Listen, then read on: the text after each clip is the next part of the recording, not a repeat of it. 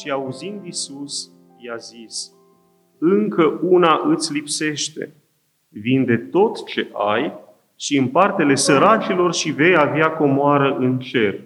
Și vino, urmează-mi mie. Este versetul al 22-lea din pericopa evanghelică citită astăzi, care ne vine de la evanghelistul Luca, din capitolul al 18-lea, versetele de la 18 până la 27. Am ajuns printre stropi de ploaie și timizi fulgi de zăpadă la duminica a 30-a după Rusalii, când biserica ne pune în față pericopa tânărului bogat, așa se numește ea, și care parcă se suprapune perfect cu vremea de afară. Adică ne face un duș rece, putem spune așa, între ghilimele, sigur, pentru că suflă în conștiința noastră asemenea unui vânt care vine din adâncurile nordului. Sau, dacă vreți, asemănător curentului de pe bulevardul Dorobanților. Și cred eu că ne ridică multe mingi la fileul gândirii noastre. Ce ne-ar fi spus nouă Domnul, dacă eram noi acolo? Ce i-am fi spus noi, ce răspuns i-am fi dat noi interpelării Lui? Cum putem intra fiecare dintre noi în împărăție? Și ce înseamnă a fi bogat? Putem continua cu multe întrebări care s-ar ridica în conștiința noastră și dacă împlinim noi poruncile și așa mai departe. Și pentru a desluși parțial doar această pericopă, vom apela astăzi la învățăturile marelui Vasile Ocrotitorul nostru. Dincolo de această introducere, vom vorbi despre călătorie, apoi ne vom opri pe scurt asupra Harului și vom încheia cu câteva concluzii. Ce vom învăța astăzi? Că Harul ne regenerează pe noi și viețile noastre.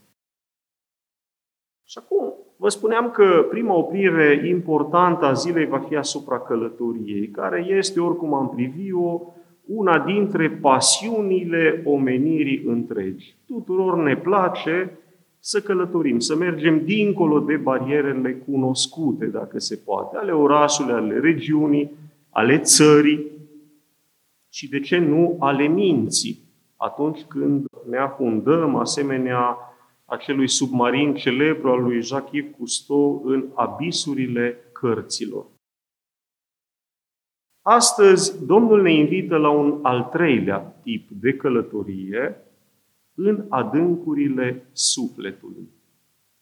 Și vino, urmează mie, așa zice el în finalul acestui verset de la care am plecat. Putem face o primă observație. Este o invitație extrem de serioasă. Dumnezeul cel adevărat îi spune cuiva: vino și urmează mie, cum le-a spus și apostolilor. Gândiți-vă doar așa, ca să înțelegem în oglindă acest moment, cum ar fi dacă ne-ar spune nouă un mare profesor clujan: haide în echipa mea de cercetători. Ar putea fi Iuliu Hațieganu, un model pe care l-am putea folosi, sau, de ce nu, Emil Racoviță, cel cu expedițiile lui unice și fascinante. Dacă am fi fost contemporani cu ei.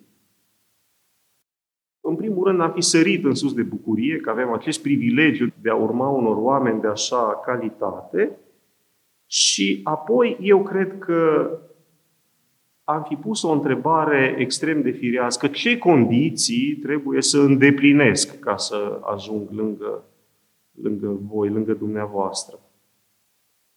Cred că pe loc am fi intuit și am fi priceput că nu putem pleca în Antarctica alături de Emiracoviță, de Cook, de Amundsen, cei care l-au însoțit sau au format călătoria aceea celebră la bordul navei Belgica, cu atâtea bagaje cu câte înghesuim noi în și pe mașină atunci când plecăm vara la mare.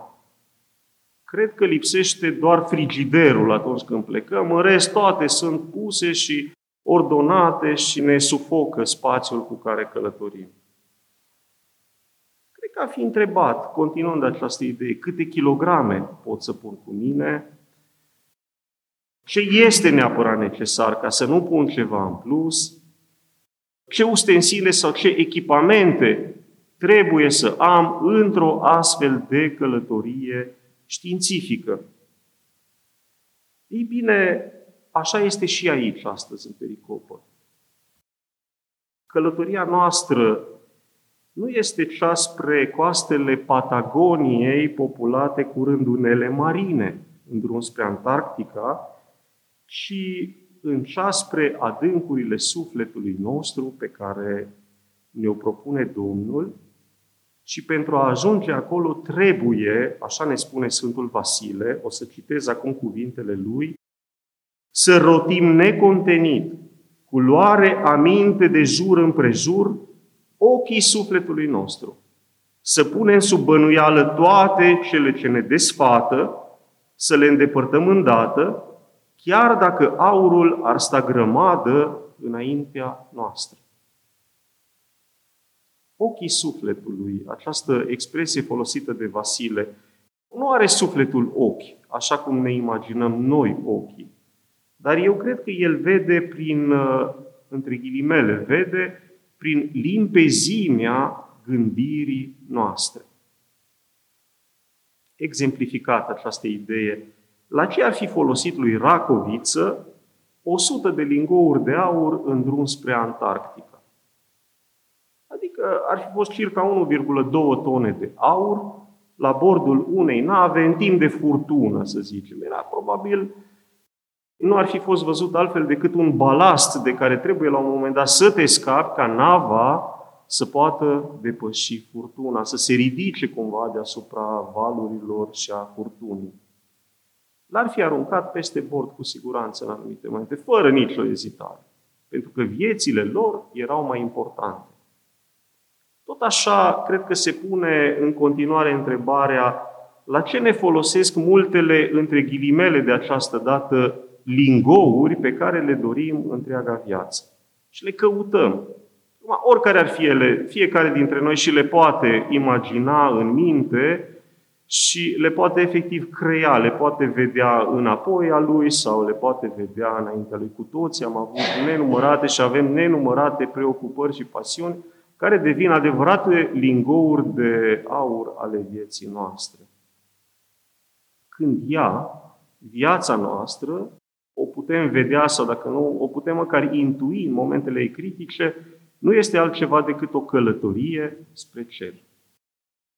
Nu este o stabilire definitivă aici pe pământ, ci este un drum continuu de la pământ la cer. Ca și o doua observație, este ca și cum am lega de o navă sau de un avion care stă să decoleze, mașina care duce bagajele din aeroport până la cala avionului. Adică șansele de a scăpa de prăbușire, chiar dacă se ridică acel avion, și mai mult de a ajunge la destinație, sunt ca și inexistente, sunt aproape nule. Ca aurul de-ar curge bogăția, nu vă lipiți inima de ea. Așa zice psalmistul în Psalmul 61, versetul 10. Adică, indiferent că o ai, că nu o ai, și poate cauți sau o dorești, nu îți lipi inima de ea. Pentru că este, aș spune eu, mai rece decât frigul Antarcticii și mai indiferentă față de tine, ca un urs polar înfometat. Nu ține de cald nici o clipă sufletului care merge spre cer. Și mai mult fuge de tine când ți este, între ghilimele, din nou lumea mai dragă. Și atunci ne zice din nou Vasile, citesc din nou, este deci de neapărată trebuință, fraților, și folositor nouă tuturor, să ne pregătim ca drumeții și alergătorii. Să ne ușurăm prin orice mijloc sufletele pentru drum. Să ne grăbim spre sfârșitul căii noastre fără să ne uităm înapoi. Cum să ne ușurăm sufletele? Se poate pune această întrebare aici și este limpede că Vasile la bogăție se referă: dacă o ai, fă bine cu ea. Încep să o ușurezi, dar ea de fapt pleacă de la tine crescând pentru tine și pentru alții, sau pentru alții și apoi pentru tine în altă parte. Te ușurezi de ea fără a o pierde. Iar dacă nu o ai, nu fă rău nimănui doar pentru a ajunge la ea. Ajuns aici, poate mă veți întreba de această dată dumneavoastră: bine, bine, și ce-i ține de cald, cum spunea, sufletul lui pe drumul către cer? Și răspunsul va fi unul extrem de concis și exprimat prin ultimul punct asupra căruia ne vom opri astăzi: harul lui Dumnezeu. Acel dar nesfârșit al lui Dumnezeu, acea energie divină care se revarsă neîncetat asupra noastră. O simțim cu toții, plecăm întotdeauna încărcați de la slujbe. Nu plecăm nici plictisiți, nici demoralizați, nici lipsiți de energie, ci întotdeauna simțim că plecăm încărcați. Spunea un părinte și sfânt de acum că dacă am vedea harul lui Dumnezeu în timpul liturghiei, care se coboară, am luat praful de pe podeaua bisericii și ne-am spălat cu el fețele, dacă noi am vedea acest har. Și el coboară atunci când lucrăm binele, când suntem în liturghie, când suntem în liturghia de după liturghie, făcând bine celor din jurul nostru, săracilor, necăjiților, prietenilor noștri care poate au nevoie de un cuvânt de îmbărbătare sau de încurajare, în orice formă a binelui, când lucrăm, harul coboară asupra noastră. Și să știți că el reprezintă și combustibilul sau, într-o expresie populară, merindea pe drumul către cer a sufletului nostru. Și acum, în argumentarea acestei idei, o să vă citesc cuvintele lui Geronda Iosif Vatopedinul, cel care tragem nădejde că va fi canonizat și el, asemenea părintelui său duhovnicesc, Geron Iosif, Isihastul. Zice Geronda așa: înainte ca cel întâi zidit să cadă, harul, ca un al doilea suflet, îi poruncea. Iar el săvârșa, odată ce a căzut, a venit legea, până avea să dobândească iarăși harul, ca să devină liber. Și ne zice, practic sintetizat, Geronda Iosif aici, că cine dobândește harul, devine liber, iar cine e liber, merge unde vrea el. Adică inclusiv în palatul împăratului, pentru că este liber să facă asta. Nimeni nu-l va opri niciodată. Este liber pentru că are harul. Și ca ultimă observație, al doilea suflet, mi s-a părut fascinantă această expresie și totodată această posibilitate pentru sufletul nostru, în general jerpelit, amărât, rost de griji și de necazuri, cum îl simțim de multe ori peste săptămână. Vine harul ca și un alt suflet, ca și un al doilea suflet și ne regenerează. Știți, într-o completare a acestei idei, Geron Iosif Isihastul, atunci când a dobândit și a primit de la Domnul rugăciunea inimii, a început să simtă în inima lui ca și cum un al doilea sine zice rugăciunea: Doamne Iisuse, miluiește-mă, cu o precizie matematică. Așa se exprima Geron Iosif, o precizie matematică. Probabil eu am înțeles mai ușor ca un ceasornic care îți face tac, tac, tac în momente extrem de precise și de riguroase. Ei bine, exact de acest al doilea suflet sau de al doilea sine dobândit prin har ne vorbește Geron Iosif și cred eu că este și ceea ce trebuie să căutăm de-a lungul întregii noastre vieți.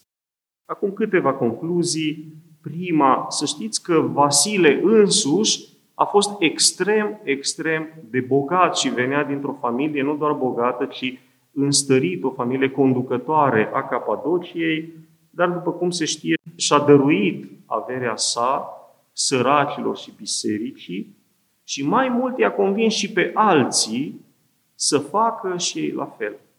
Și din acest motiv este el astăzi numit cel mare.